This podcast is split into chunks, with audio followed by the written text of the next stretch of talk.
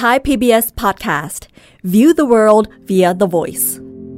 Star Stuff เรื่องเล่าจากดวงดาว The Space TH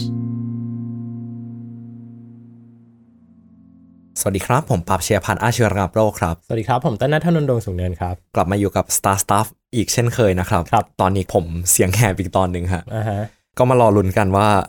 จะอยู่รอดจนจบตอนได้ไหม ครับ ตอนนี้ ก็ตอนของปรับ จริง ๆ อยากเท้าความนิดนึงว่ามันมี อืม ที่มาที่ไปยังไง เรื่องมันมีอยู่ว่าในกลุ่ม Space TH อะครับเมื่อวันก่อน น้องโอที่เป็นนักเขียนคนหนึ่งในทีม เขาเพิ่งไปเดินห้างมา แล้วก็ถ่ายรูปมาว่า เอ้ย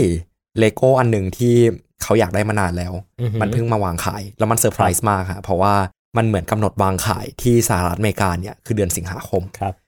ปรากฏว่าเขาเจอว่าที่ไทยขายก่อน โอ้ เลโก้กล่องนั้นคือเลโก้ Perseverance ฮะ ครับ เป็นโมเดลของโรเวอร์ที่ส่งไปดาวอังคารเมื่อปี ครับ 2020 ที่ผ่านมา ถ้าลองไปสืบประวัติจริง ๆ แล้วอะจะเห็นว่าเลโก้เนี่ยเป็นบริษัทบริษัทหนึ่งที่มีความข้องเกี่ยวกับอวกาศสูงมากอย่างไม่น่าเชื่อครับ ไม่ได้เป็นแค่บริษัทของเล่นที่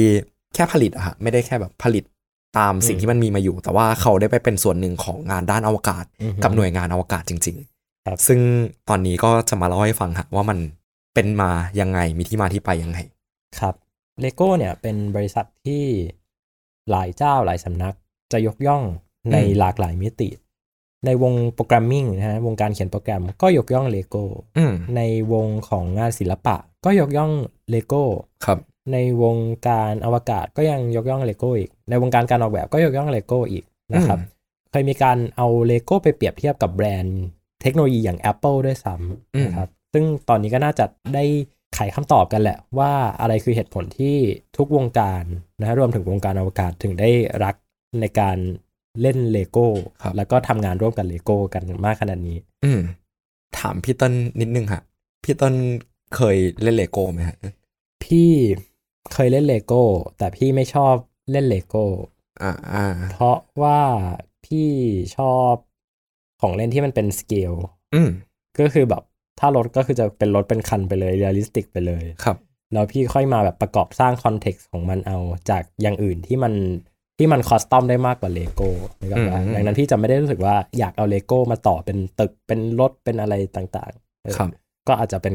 เด็กที่แปลกนิดนึง โอเคฮะ อย่างที่พี่เติ้ลพูดเมื่อกี้เลยฮะว่าเลโก้เป็นของเล่นที่ได้รับความนิยมจากคนในหลายวงการเนาะ อืม ซึ่งหนึ่งในนั้นเนี่ยฮะก็คืองานด้านสายสเต็มก็คืองานวิทยาศาสตร์ อ่าใช่ เพราะว่า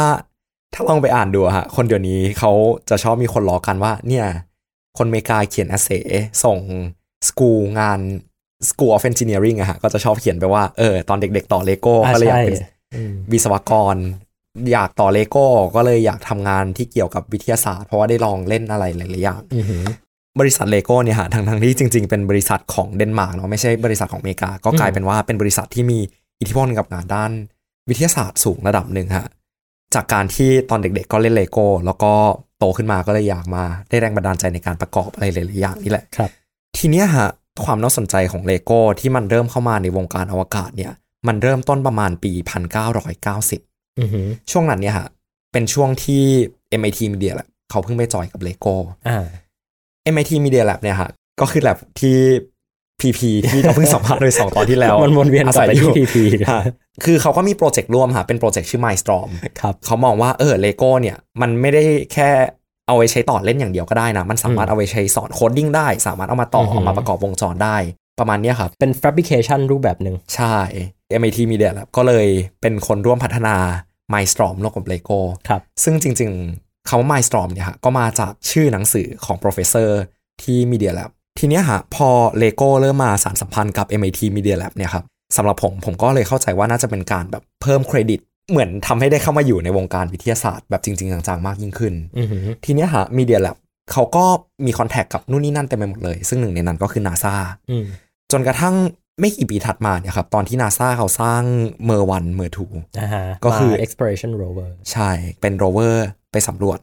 ดาวอังคาร อืม ตามชื่อมันเลย ตอนนั้นเนี่ยฮะ อันนี้ผมเพิ่งรู้เหมือนกันว่า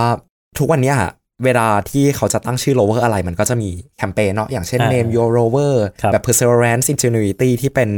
โรเวอร์ตัวล่าสุดที่ส่งไปดาวอังคารกับเฮลิคอปเตอร์ที่ส่งไปดาวอังคารเนี่ย มันก็ถูกตั้งชื่อจากเด็กๆมาประกวดนี่แหละ อืม ตอนนั้นนะฮะ Name Your Rover Challenge ของเมอร์วันกับเมอร์ทูเนี่ย ครับ มันไม่ได้เป็นโปรเจกต์ของ NASA อันเดียว มันเป็นโปรเจกต์ที่ NASA ทำร่วมกับ LEGO อืม ผมช็อกมากเรื่องนี้ เพราะว่า LEGO เขาไม่เคย แทบไม่ขายเรื่องนี้ในเว็บไซต์ปัจจุบันเลยอะฮะ มันมีเว็บไซต์ที่พูดถึง แล้วผมก็ต้องไปสืบย้อนถึง press release ของ NASA ครับ เราถึงเพิ่งเห็นว่า เฮ้ยจริง ๆ แล้วเลโก้เคยทำโปรเจกต์นี้กับนาซาหลังจากที่เมอร์สองตัวเนี่ยฮะ ได้ถูกตั้งชื่อแล้วมันก็กลายเป็น Spirit กับ Opportunity เนาะ ครับ แล้วตอนที่เขาส่งโรเวอร์ตัวนั้นไปดาวอังคารจริงๆเนี่ยครับ อืม โรเวอร์ทั้งสองตัวเนี่ยก็เหมือนมีสัญลักษณ์เล็ก ๆ จากเลโก้แปะไปด้วยฮะ เป็น ครับ มินิฟิกเกอร์มินิฟิกเกอร์ในระบบของเลโก้เนี่ยครับมันก็เป็นเหมือนตุ๊กตามนุษย์ตัวเล็กๆเนาะ อืม อันเนี้ยเป็นมินิฟิกเกอร์รูปนักบินอวกาศ อืม แปะไปกับแผ่นซีดีที่ใส่ชื่อของคนที่ส่งรายชื่อไปดาวอังคารไปด้วย โอ้ ฮะก็ ก็ มี ถือว่าไปอยู่บนดาวอังคาร ใช่ก็นับว่าเป็นน่าจะเป็นหนึ่งในของเล่นไม่กี่ชิ้นที่ถูกส่งไปนอกโลกถึงดาวอังคารเนาะ ใช่ ก็เรียกได้ว่าโหดมาก อืม เพราะจริง ๆ ตอนนี้ผมก็นึกไม่ออกว่ามันมีอะไรนอกจากเลโก้ที่ถูกส่งไปบ้าง ก็มีที่บึ้มไปแล้วอ่ะของโทมี่อ่ะที่ไปกับยานฮากุโตะอาของญี่ปุ่น อ่าอ๋อ โท ก็ มี่ ถูก พี่โทมี่พี่ก็ชอบนะ อ๋อ แล้วพี่พี่เล่นรถไฟโทมี่ อ๋อ แต่ เพ นั้น ราะ พี่จะ ที่ ชอบ ชอบ โทมิ โมเดล ใช่ ก็เลยเล่นโทมี ใช่ เออโทมีมันของญี่ปุ่นเนาะก็เลยส่งไปกับญี่ปุ่น ม ไม่กี่ปีถัดมาเนี่ยเขาก็มีความร่วมมือกันอีกเรื่อยๆ ในปี 2010 เนี่ยเลโก้เล่นใหญ่มากฮะส่งเลโก้สถานีอวกาศนานาชาติ ไปให้นักบินอวกาศต่อบนสถานีอวกาศนานาชาติ ถ้าเข้าใจไม่ผิดอะฮะมันเป็นโครงการที่เขาทำขึ้นมาเพื่อจะอินสปายเด็ก สายสเต็มที่อยากเรียนด้านวิศวกรรม ว่าการประกอบสิ่งของในไมโครกราฟิตี้ยังไง แล้วเขาก็ใช้เลโก้เป็นสื่อกลางนี่แหละครับ ตอนนั้นก็มีนักบินอวกาศ ได้รับหน้าที่มอบหมายให้ไปต่อเลโก้บนสถานีอวกาศ ความน่าสนใจอย่างหนึ่งของมันก็คือ เขาต้องเขียนไว้ข้างอินสตรักชันของเลโก้ว่าระวังมันติดไฟ อ๋อ ซึ่ง ใช่ ซึ่งจริงๆเลโก้มันเป็นสิ่งที่ไม่ควรจะติดไฟอะฮะ อ่า แต่ว่าพอขึ้นไปสถานีอวกาศนานาชาติแล้วก็คือ มันอาจจะไปกระทบกับสิ่งของบนยานอวกาศได้ ใช่ มันอาจจะไปทำเพราะเลโก้มันค่อนข้างชิ้นเล็กใช่ไหมฮะ มันอาจจะไปติดตามซอกติดตามอะไร ซึ่งมันอาจจะอันตรายได้ อืม เพราะฉะนั้นตอนที่เขาส่งขึ้นไปเนี่ยฮะเขาก็เลยตัดสินใจว่า เราจะไม่ประกอบเลโก้บนสถานีอวกาศนานาชาติ ครับ แบบอยู่ใน Open Air อะฮะเขาก็เลยไปประกอบใน Glove Box ก็คือเป็นเหมือน เป็นกล่อง เป็นกล่อง อยู่ใน เล็ก สภาวะปิด แล้วก็ ใช่ นักบินอวกาศก็จะเหมือนกับ ยื่นมือไป ยื่นมือสวมถุงมือเข้าไปก็เป็น ใช่ครับ ประกอพี่ลองกดเครื่องคิดเลขเล่นๆดูค่าส่งไปเลโก้กล่องหนึ่งก็น่าจะประมาณ 2-3 กิโลกรัม ก็น่าจะประมาณอยู่ที่เกือบ 10 ล้าน บาท ในการส่งเลโก้กล่องหนึ่งขึ้นไปบนสถานีอว ๆครับ กาศ อันนั้นคือประมาณปี 2010ฮะก็ รับ คือ ยุคกระสวยอวกาศ ยุคกระสวยอวกาศ ประมาณ ชัตเทิล 10ล้านบาท ใช่ ทีเนี้ย รวเนาะ เออรวยมาก หลังจากนั้นเลโก้ก็มีความร่วมมืออีกอันหนึ่งที่ส่งไปไกลกว่าดาวอังคารอีกฮะ อืม ครั้งนี้ไปดาวพฤหัสบดี อืม ในภารกิจจูโน่เนี่ยครับที่ถูกปล่อยช่วงประมาณทศวรรษที่แล้ว เขาได้หล่อรูปปั้นเลโก้ไป 3 ตัวฮะคืออันนี้เขาไม่ได้ส่งเป็นพลาสติกไปจริง ๆ เพราะว่าเขาคอนเซิร์นเรื่องเกี่ยวกับสภาวะหลายๆอย่างของอวกาศ อ่าอ่า เขาก็เลยหล่อเป็นมินิฟิกเกอร์ 3 ตัวฮะ อ่า เป็นตุ๊กตาของจูปิเตอร์ อ่า ก็ เท คือ พจูปิเตอร์ เทพจูปิเตอร์ของจูโน่ที่เป็นชื่อยานอวกาศ แล้วก็ตามเทพประกรณามปรัมปราก็เป็นภรรยาของจูปิเตอร์เนาะ ครับ แล้วก็มินิฟิกเกอร์ของกาลิเลโอติดไปกับตัวยานด้วย ก็จะเป็นสีขาวๆฮะ ไม่เข้ากันเลย ว่ะ คือพอบอกว่าจูโน่จูปิเตอร์พอเข้าใจว่ามีกาลิเลโอไปด้วยเริ่มแปลกนะ อาจจะเพราะว่า โอเค กาลิเลียนมูนมั้ง ใช่ใช่ใช่คือกาลิเลโอ อืม ก็เป็นนักวิทยาศาสตร์ที่มีคุณูปการต่อการศึกษาดาวพฤหัสเนี่ย ครับ มันก็เป็นตุ๊กตา 3 ตัวที่ถูกส่งไปกับยานจูโน่ที่ ครับ ไปดาวพฤหัส ครับ เลโก้น่าจะเป็นแบรนด์แบรนด์หนึ่งที่ได้รับผลประโยชน์จากการที่ภารกิจอวกาศอาจจะชอบส่งเมมโมเรียลอะไรแปลกๆ ขึ้นไป เหมือนกันเนาะว่าเออนึกอะไรไม่ออกก็ส่งเลโก้ไปก่อน เออมันเข้าใจง่ายด้วยแหละคือทุกคนทุกคนเข้าใจมันเหมือนเป็นภาษาสากล ใช่สำหรับผมการส่งเลโก้ขึ้นไปเนี่ยมันสื่อถึงแบบการอินสปายด้านวิทยาศาสตร์ ด้าน อือฮึ วิศวกรรมที่อย่างที่บอกว่าเด็กๆ หลายคนเล่นเลโก้เนาะก็เลยเกิดแรงบันดาลใจอยากเป็นวิศวกรขึ้นมา แล้วก็เชื่อได้ว่าคนที่เป็นวิศวกรในโปรเจกต์หลายคนก็อาจจะชอบเล่นเลโก้เหมือนกัน ใช่ ทีนี้ตัดภาพมาล่าสุดฮะคือในโครงการอาร์เทมิสหนึ่งเขาก็ส่งเลโก้ขึ้นไปอีกสี่ตัว อ่า เป็นเลโก้ที่ใส่ชุดนักบินอวกาศ สีส้มๆ ที่ ครับ มันจะเป็นชุดนักบินอวกาศของที่จะถูกใช้ในโครงการอาร์เทมิสฮะ อือหือ ก็เป็นหนึ่งในเมมโมเรียลที่ถูกส่งขึ้นไปในอวกาศในโครงการอาร์ติมิสหนึ่งเหมือนกัน นี่ก็น่าจะเป็นประวัติศาสตร์คร่าวๆของการส่งเลโก้ขึ้นไปบนอวกาศฮะน่าจะเป็นแบรนด์ที่ถูกส่งขึ้นไปบนอวกาศเยอะสุดแล้ว จริง อันนั้นก็เป็นโครงการใหญ่ๆเนาะทีนี้มันมีเกร็ดเล็กๆ อันหนึ่งที่เป็นเรื่องหนึ่งที่ผมประทับใจและอยากเก็บไว้ตอนท้าย อือหือ ตอนที่แล้วเนี่ยพี่พูดถึงเรื่องนักบินอวกาศใช่ไหมฮะ ครับ นักบินอวกาศแต่ละสัญชาติเนี่ยเขาก็จะมีคาแรคเตอร์ของตัวเองเนาะอเมริกาก็จะชอบไปปักธงอะไรอย่างนี้ หรือว่ารัสเซียจีน พอขึ้นไปในอวกาศครั้งแรกกับคนแต่ละสัญชาติเขาก็อยากส่งอะไรที่เป็นสัญลักษณ์ของชาติตัวเองขึ้นไป อืม ทีเนี้ยหาตอนที่นักบินอวกาศชาวเดนมาร์กคนแรกขึ้นไป คุณแอนเดรียสมอร์เจนเซนขึ้นไปในอวกาศ สถานีอวกาศนานาชาติในปี 2015 เนี่ยครับสิ่งที่เขาเอาขึ้นไปเป็นตัวแทนของประเทศเดนมาร์กก็คือเลโก้ อืม เป็นมินิฟิกเกอร์อีกแล้วฮะ ตุ๊กตานักบินอวกาศตัวเล็กๆของเลโก้สีขาว เอาขึ้นไป 20 ตัวฮะ โอ้เยอะมากนะ ตอนที่เขากลับลงมาเนี่ยครับเขาก็เอาตุ๊กตามินิฟิกเกอร์ 20 ตัวเนี่ย ไปแจกตามโรงเรียนต่าง อืม ๆ ให้เป็นเหมือนอินสปิเรชัน Inspire ให้เด็ก ใช่ เป็นประเด็นหนึ่งที่ผมรู้สึกว่า น่าประทับใจ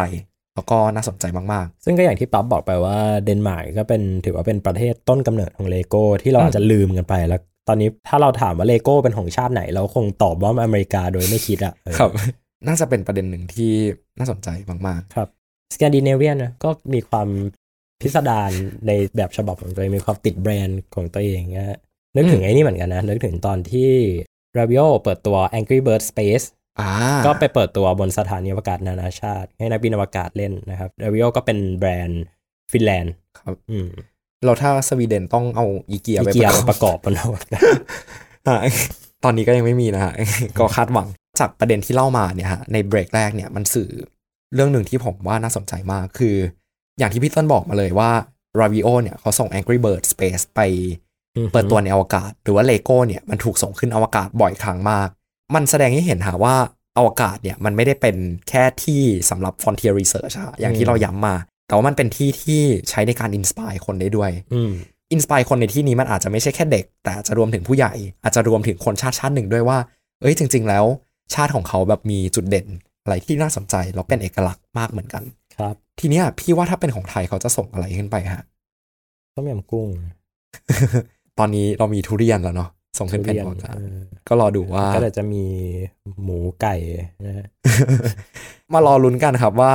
เดี๋ยวหลังจากเนี้ยเราจะส่งดาวเทียมไปดวงจันทร์เนาะมารอดูกันว่าเขาจะแปะเมมโมเรียลอะไรไป เฮ้ยมารอดูว่า เทียม นา ห ริ อปล่สเขาจะฟังคุณปั๊บด้วยยังไม่บอกเลยว่าจะขออะไร ครับเบรกแรกน่าจะตรงนี้ฮะ เป็นโจทย์อีกแล้วให้คุณผู้ฟังลองกลับไปคิดดูฮะ ว่าถ้าประเทศไทยส่งของขึ้นไปบนอวกาศเนี่ย จะอยากส่งเมมโมเรียลอะไรขึ้นไป ครับ เจอกันใหม่เบรก 2 ครับ กับเสียงแหบๆตอนนี้ Star Stuff เรื่องเล่าจากดวงดาว The Space TH e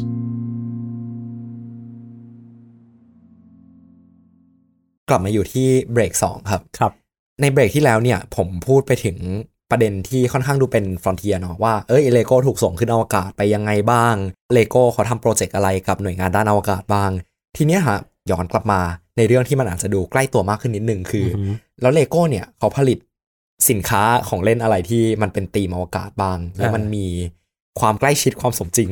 ขนาดไหน ครับ แล้วมันมีสตอรี่ยังไงอ๋อจริง ๆ ก็แอบเหมือนแบบมามาวิจารณ์แล้วกัน อ่า ความน่าสนใจของเลโก้กับอวกาศอีกอย่างหนึ่งอะฮะคืออวกาศเป็นหนึ่งในธีมแรก ๆ ที่เลโก้เหมือนตั้งขึ้นมา พยายามแบบ เข้ามามีของเล่นที่เกี่ยวข้องอะไรประมา ใช่ ณนี้เนาะ เหมือนช่วงแรก ๆ ที่เลโก้เขาเริ่มทำเป็นซิสเต็มจริงจังอะครับ เริ่มมี ครับ การที่ไม่ได้เป็นแค่เป็นบริกให้แบบคนเอาไปต่อเป็นอะไรก็ได้ แต่เริ่มมีแบบเป็น มี เซต theme ติ้ง ให้มัน มีเป็นสตอรี่ให้มันนะฮะอวกาศเป็นหนึ่งในธีมแรก ๆ ที่ถูกเซตขึ้นมา ในปี 1978 เนี่ยครับเลโก้เขาเซตธีมขึ้นมา 3 ธีม อ่าฮะ ธีมแรกคือธีมแคสโซค่อนข้างดูยุคกลางเนาะ ประสาท ใช่ ก็เป็นมีม้า มีปราสาท มีมังกร มีอัศวิน ธีมที่ 2 คือธีมซิตี้ คือธีมที่เป็นเมือง อ่า ปัจจุบันอะไรเงี้ยฮะ แล้วก็ธีมที่ 3 คือธีมอวกาศ อ่า ในธีมอวกาศยุคแรก ๆ ของเลโก้เนี่ยฮะ มันจะมีความเป็นไซไฟระดับหนึ่ง ก็คือมันอาจจะไม่ได้อิงกับความเป็นจริงเท่าไหร่ แต่ว่ามันจะเน้นไปในการสร้าง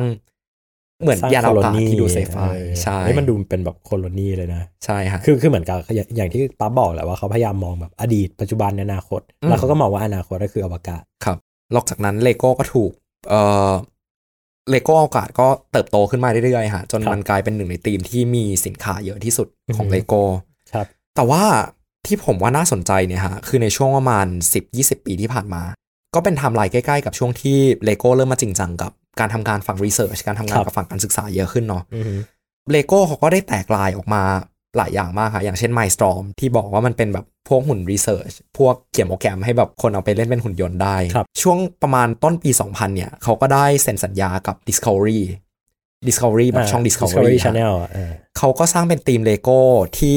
ตอนนั้นเนี่ยฮะเลโก้เขาก็ให้สัมภาษณ์ออกมาว่า เป็นทีมอวกาศที่ใกล้กับความเป็นจริงมากยิ่งขึ้น อือหือ แล้วก็หนึ่งในเซตที่เป็นเหมือนไฮไลท์ของทีมนั้นเนี่ยฮะก็คือสถานีอวกาศนานาชาติ แต่มันเป็นสถานีอวกาศนานาชาติในปี 2001-2002อะฮะ ครับ ก็คือเป็นสถานีอวกาศนานาชาติที่มันยังไม่ได้เป็นภาพปัจจุบันของเรา แต่มัน อ่าฮะ ยังเป็นแบบก้อนเล็ก ๆ แล้วก็มีโซลาร์เซลล์แปะอยู่อันสองอัน ครับ อืมแล้วก็อืมหลังจากนั้นฮะ มันก็ได้มีการพัฒนา แล้วก็มีการปล่อยสินค้าที่เป็นอวกาศขึ้นมาเรื่อยๆ แต่ไฮไลท์สำคัญอีกช่วงหนึ่งเนี่ยฮะ มันมาเกิดขึ้นเมื่อไม่กี่ปีที่แล้ว ตอนที่เลโก้เนี่ย เขาเปิดโปรเจกต์หนึ่งขึ้นมาชื่อคูซู อืม คูซูเนี่ยเป็นโปรเจกต์ที่เขาเปิดโอกาสให้คนสามารถเสนอได้ว่าอยากให้มันมีเลโก้เสร็จอะไรเกิดขึ้นมาบ้าง อือหือ แล้วก็อันไหนที่ได้รับการโหวตเกิน 1 0,000โหวตแล้วก็ได้รับการพิจารณาผ่านจากเลโก้เนี่ยฮะมันจะถูกนำไปสร้างเป็นชุดเลโก้จริง ๆ ออกมาวางขาย ครับ สินค้าชุดแรก ๆ ที่เลโก้เขาเขาอนุมัติจนออกมาเป็นโปรดักต์จริง ๆ เนี่ยฮะก็คือ h ายาบุสะ อ่า ฮายาบุสะเป็นเอ่อยานอวกาศของแจ็กซ่าเนาะ ครับ ฮายาบุสะคืออะไรฮะพี่เติ้ล ฮายาบุสะ ครับ เป็นยานอวกาศที่ทำภารกิจในลักษณะที่เราเรียกว่าเป็น sample return คือการเดินทางไปยังอุกกาบาตก้อนหนึ่ง แล้วก็จะมีแขนกลยื่นไปจิ้มเอาตัวอย่างนะใส่กลับมาในหลอดทดลอง แล้วก็ส่งกลับโลก อืมฮะแล้วก็อันนั้นคือในปี 2012 2014 เขาปล่อยมาอีกเป็น Curiosity ครับ Curiosity ก็เป็น rover ครับ ตัว อืม ตัวพี่ของ perseverance นะครับ ใช่ ซึ่งก็ตอนนั้นเนี่ยเป็นที่ฮือฮากันเพราะว่าเป็นโรเวอร์ที่ใหญ่ที่สุดที่เคยมีการส่งไปลงจอดบนดาวอังคารแล้วก็เป็นข่าวใหญ่โตมากตอนปี 2012 อืมฮะ ก็ก็เหมือนผมเล่าแล้วพี่ต้นผมหมดยาย โอเคฮะ แต่ว่าก็เออแล้วหลังจากนั้นนะฮะ มันก็มีปล่อยเลโก้เกี่ยวกับอวกาศที่ออกไปแนวไซไฟหน่อยมี ครับ ที่เป็นด็อกเตอร์ฮูที่เป็นซีรีส์ของ BBC ใช่ใช่ เนาะ ใช่แล้วก็จะมีที่เขาไปคอลแลบกับ Star Wars ใช่ฮะ อันนั้นก็ปล่อยออกมาเรื่อยๆ ทีเนี้ยฮะ ในปี 2017 Lego Idea อีกแล้ว ครับ Lego Idea เป็นชื่อใหม่ของคูซูหลังจาก rebranding อือหือ เขาก็ปล่อยเซตหนึ่งออกมาฮะที่เรียกได้ว่าหลายคนชื่นชอบกันมาก อืม คือ Lego Saturn 5 ใช่ อันนี้ดังมาก ใช่ จริงๆ ผมก็มีกล่องหนึ่งยังไม่ได้ต่อเลย ครับ Lego Saturn 5อะฮะเป็น Lego ที่ Lego เขาเอามาขายว่าเขาตั้งใจทำเซตนี้มากๆ แล้วก็ ครับ ไปหารือกับผู้เชี่ยวชาญจากหลายฝ่ายรวมถึง NASA ด้วยว่าเออจะ ครับ ออกแบบจะสร้าง Lego ของ Saturn 5ที่เป็นจรวดที่ส่งยานอพอลโลไปดวงจันทร์ออกมายังไงให้มันดูสมจริงที่สุด อือหือ ฮะความน่าสนใจอีกอย่างของ Lego เซตเนี่ยฮะคือมันมีจำนวนชิ้น 1,969 ชิ้น ครับ จำนวนชิ้นเท่ากับปีที่มนุษย์ได้ไปเหยียบดวงจันทร์ครั้งแรกในโครง ครับ การอพอลโล 11 ทุกวันนี้ถ้าข้อจะไม่ผิดมันเหมือนเอากลับมารีสต็อกใหม่หลังจากที่เลิก ใช่ ขายไป ใช่ พัก ใช่ หนึ่ง ยังหากันได้ฮะเผื่อใครสนใจ แล้วก็ในปีเดียวกันเลโก้ก็ปล่อยมาอีกเซตหนึ่งที่ผมก็ชอบเหมือนกันชื่อ w o m e n of NASA ฮะ อ่า เป็นเซตไม่ได้ใหญ่มากเป็นเซตเล็กๆ ของผู้หญิงที่ทำงานอยู่ใน NASA ครับ มันก็มีมินิฟิกเกอร์ก็คือเป็นหุ่นสีตัวด้วยกันฮะ ครับ ที่ถูกเอามาไว้ในเซตนี้มินิฟิกเกอร์อันแรกเนี่ยค่ะเป็นหุ่นของคุณมาร์กาเร็ตฮามิลตัน ครับมาเกรตฮามิลตันเป็นเอนจิเนียร์เป็นซอฟต์แวร์เอนจิเนียร์ที่ดูแลเรื่องของซอฟต์แวร์ในตัว Apollo Guidance Computer นะฮะเป็นบุคคลที่อยู่เบื้องหลังภารกิจการไปดวงจันทร์ที่เราอาจจะไม่ค่อยได้ยินชื่อเธอสักเท่าไหร่นะ ใช่ เป็นหนึ่งในไอดอลของผมเลย อืม ก็คือผมชอบเซตนี้อย่างหนึ่งตรงที่เขาไม่ได้มาเป็นมินิฟิกเกอร์เปล่าๆอะฮะแต่ว่าเขาจะมากับเซตด้วย อืม ซีนของคุณมาร์กาเร็ตแฮมิลตันเนี่ยฮะจะเป็นซีนที่เขาจะเอามินิฟิกเกอร์เนี่ยไปตั้งคู่กับชั้นกองหนังสือเล็กๆ สื่อๆกองกระดาษ เป็นการเรียนแบบภาพถ่ายที่โด่งดังมาก ที่ ครับ เป็นภาพถ่ายของคุณมาร์กาเร็ตแฮมิลตันอยู่ข้างกองโคดที่เธอเขียน ครับ ตัวที่สองฮะคือคุณเมย์เจมิสัน ครับ ที่เป็นนักบินอวกาศหญิงของนาซา ครับแอฟริกันอเมริกัน ใช่ครับ เป็น first African American ด้วย ครับ คนแรกที่ได้ขึ้นไปในอวกาศ ครับ คนที่สามฮะคือคุณแนนซี่เกรซโรมัน อ่า เป็นหนึ่งในนักดาราศาสตร์ที่มีความสำคัญต่อการ contribute Hubble ฮะ เป็น ก็ เจ้าแม่ฮับเบิล ใช่หลายคนก็เรียกว่าเป็น mother of Hubble เนอะ คุณแนนซี่โรมันเนี่ยจริงๆ เขากำลังจะมี Space Telescope ของตัวเอง อ่า ที่ตั้งชื่อตาม ชื่อ ใช่เป็น Nancy Roman Space Telescope ครับ นั่นคือในปี 2017 เนาะ ครับ ก็มีเซตสองเซตที่ปล่อยออกมาที่ผมชอบทั้งสองเซตเลยอะไรเงี้ยฮะ อืม ทุกวันนี้ผมยังเสียดายอยู่เลยที่ไม่ได้ซื้อไอเซต Women of NASA ไว้เพราะอยากเอามาร์กาเร็ตมิลตันไปตั้งไว้บนหิ้งถัดมาฮะในปี 2019 2019 เป็นปีที่ครบรอบอพอลโล 50 ปีเนาะ ครับ นาซากับเลโก้เนี่ยเขาก็โคแลบ ร่วมมือกันหลายอย่างฮะมี อืม แคมเปญออกมานู่นนี่นั่นมากมายมีเซตเลโก้ที่เป็นแบบเซตเด็กๆ ปล่อยออกมา แล้วก็มีเซตที่เป็นเซตจริงจังออกมาเซตหนึ่งที่ผมเห็นหลายคนในวงการอวกาศชมว่าสวย คือเซต Apollo 11 Lunar Lander อ่า มันเป็นเซตที่เขาทำเหมือนย่อส่วนลูน่าแลนเดอร์ก็คือตัวยานที่ไปลงจอดดวงจันทร์เนี่ยฮะให้มาเป็นขนาดเล็กๆ ตั้งอยู่บนซีนที่เป็นดวงจันทร์ แล้วก็มีมินิฟิกเกอร์ของนักบินอวกาศ 2 คน แปะไปด้วย อืม ก็คือคุณบัสอัลรินแล้วก็คุณนิวอัมสตรองนี่แหละ ครับ หลังจากที่เขาปล่อยเซตลูน่าแลนเดอร์มาเนี่ยครับก็มีอีกเซตหนึ่งที่เรียกได้ว่าเป็นกระแสในวงการอวกาศอีก ก็คือ International Space Station ครับ สถานีอวกาศนานาชาติ เซตนี้เป็นเซตของ Lego Idea เหมือนกัน แต่ว่าตอนแรกเนี่ยฮะมันถูก reject ไป ก็คือมันครบ 10,000 โหวตแล้วแหละ แต่ว่า Lego เขาเหมือนจะพิจารณาว่าเออเซตเกี่ยวกับอวกาศน่าจะเยอะแล้ว มั้ง ก็ เยอะจริง เปิดโอกาสให้ธีมอื่นบ้าง แบบธีมที่เป็นเรื่องธรรมชาติธี ครั ม บ ที่เป็นเรื่องโมเดลอย่างอื่นอะไรอ ก็ ย่าง มี เงี้ย กล้วยไม้มีอะไรก็ ใช่ จนกระทั่งในปีนั้นเนี่ยฮะมันเป็นช่วงครบรอบ 10 ปีของการตั้งทีมเลโก้ไอเดียขึ้นมา เขาก็เลยเปิดโอกาสฮะว่าเออไอทีมที่ถูกรีเจ็คไปเนี่ย อ่า มีกล่องไหนที่อยากให้เลโก้นำมาพิจารณาใหม่ไหม ครับ ซึ่งคนที่ชนะการโหวตก็คือสถานเดียวกันนานาชา ครั ติ บ หลังจากนั้นฮะเลโก้เขาก็โมว่าไปร่วมมือกับนักวิจัย แล้วก็วิศวกรจากนาซา อืม ในการออกแบบเลโก้ชุดสถานเดียวกันนานาชาติให้มันดูทันสมัยที่สุด อืมเฮ้ยซึ่งก็ออกมาดูดีนะ ไม่ ใช่ ไม่แย่เลยออกมาแบบดีเลยอะ่ะ เพราะตอนที่ต่อคือเราก็อยู่ด้วยกัน ใช่ แล้วตอนนี้เราต่อด้วยกั ไลฟ์ลงเฟซด้วย อืม ไลฟ์ลงสเปซทีเอชด้วยก็คือต่อ ผมประทับใจมากค่ะเพราะว่าผมมีความเป็นกีกสถานีอวกาศนานาชาติระดับหนึ่งผมชอบแบบศึกษาคอนฟิกเรชันของสถานีเนาะเพราะแบบมันเป็นโมดูลโมดูลแล้วมันสามารถเอาไปถอดประกอบได้อะไรอย่างเงี้ย ใช่ ซึ่งคอนฟิกเรชันที่ LEGO เขาทำมาในตอนนั้นเนี่ยมันตรงตามคอนฟิกเรชันของ ISS ตอนนั้นเลย ตอนปี 2019 2020ประมาณ ใช่ ที่เจ๋งมากคือมันมีโมดูลหนึ่งชื่อบีมที่เพิ่งถูกส่งขึ้นไป อ่าใช่ เป็นคล้ายๆบอลลูนเล็กๆสีขาวๆอะฮะแล้วมันก็ถูกนำมาอยู่ในเซตด้วยเหมือนกัน ครับ ในปี 2021 ก็คืออา เพิ่งปี 2 ปี สอง ที่ ปี แล้ว ที่ผ่านมา เลโก้ก็ได้ออกอีกเซตหนึ่งค่ะ ที่เรียกได้ว่ายิ่งใหญ่มาก อันเนี้ยคนออกนานแล้วด้วย งงมากทำไมเพิ่งมาออก ฮะเป็นเซต Space Shuttle ฮะ อืม ของกระสวย Discovery ครับ อันเนี้ยเขาเรียนแบบโครงการ STS 31 ก็คือเป็นไฟล์ที่ใช้ในการปล่อย ปล่อย Hubble Hubble มันก็เป็นกระสวยอวกาศที่ในเพโลดด้านหลังเนี่ยฮะก็จะมีเป็นโมเดลของ Hubble ครับ ที่เรียกได้ว่าสวยงามมาก ซึ่งหลายคนบ่นบอกว่าเกะกะ เออเพราะมันใหญ่มาก ไม่รู้ใส่มา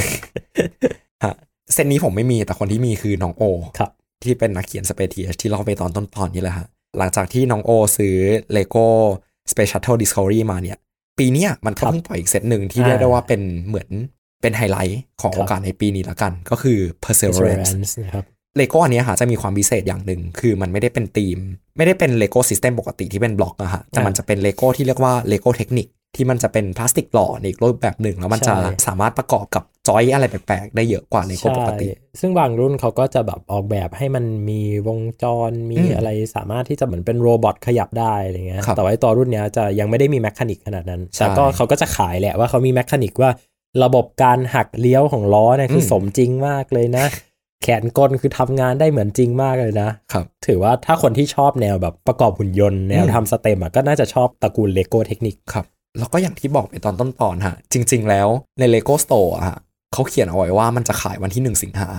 คแล้รับวผมเซอร์ไพรส์มากที่แบบน้องโอเขาทักมาในแชทสเปซเทีย มาแล้ว เอ้ยมาแล้ว เดี๋ยวจบตอนนี้ผมอาจจะไปซื้อเหมือนกันฮะ ครับ ตอนที่น้องโอส่งรูปมาเนี่ย ผมรู้สึกว่าเซตนี้มันมีความน่าสนใจอย่างหนึ่งตรงที่เขาเก็บรายละเอียดได้ดีอะฮะ ดีมาก อืมมันมีบทความหนึ่งที่ผมเขียนเกี่ยวกับ perseverance เนาะเป็นเรื่องเกี่ยวกับช่วงที่ประกอบ perseverance อะฮะมันเป็นช่วงที่โควิดระบาดหนักมาก ๆ แล้วก็มีบุคลากรทางการแพทย์ที่เสียชีวิต จากโควิดไปเยอะเหมือนกัน อืม เพราะฉะนั้นเนี่ยฮะนาซาเขาก็เลยไว้อะไรบุคลากรทางการแพทย์ด้วยการทำเป็นแผ่นป้ายเล็กๆฮะเป็นสัญลักษณ์ของงูที่พันรอบ อืม พันรอบเมคาทา ครับ ก็เป็นสัญลักษณ์ของ ข การองแพ สา ทย์ ธารณ เนอะ สุขอ่ะ ใช่ แปะไปกับตัวยานด้วย ซึ่ง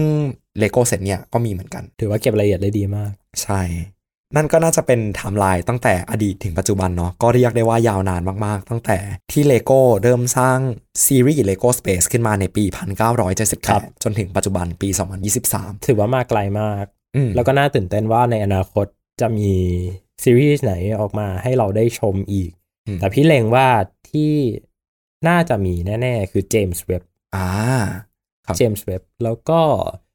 ลูน่าเกตเวที่เป็นลูน่าเกตเวจริงๆเพราะพี่เคยมีลูน่าเกตเวที่เป็นสำหรับเด็กเล่นน่ะ ใช่ ที่แบบว่ามันจะไม่ได้สมจริงมากเพราะตอนนั้น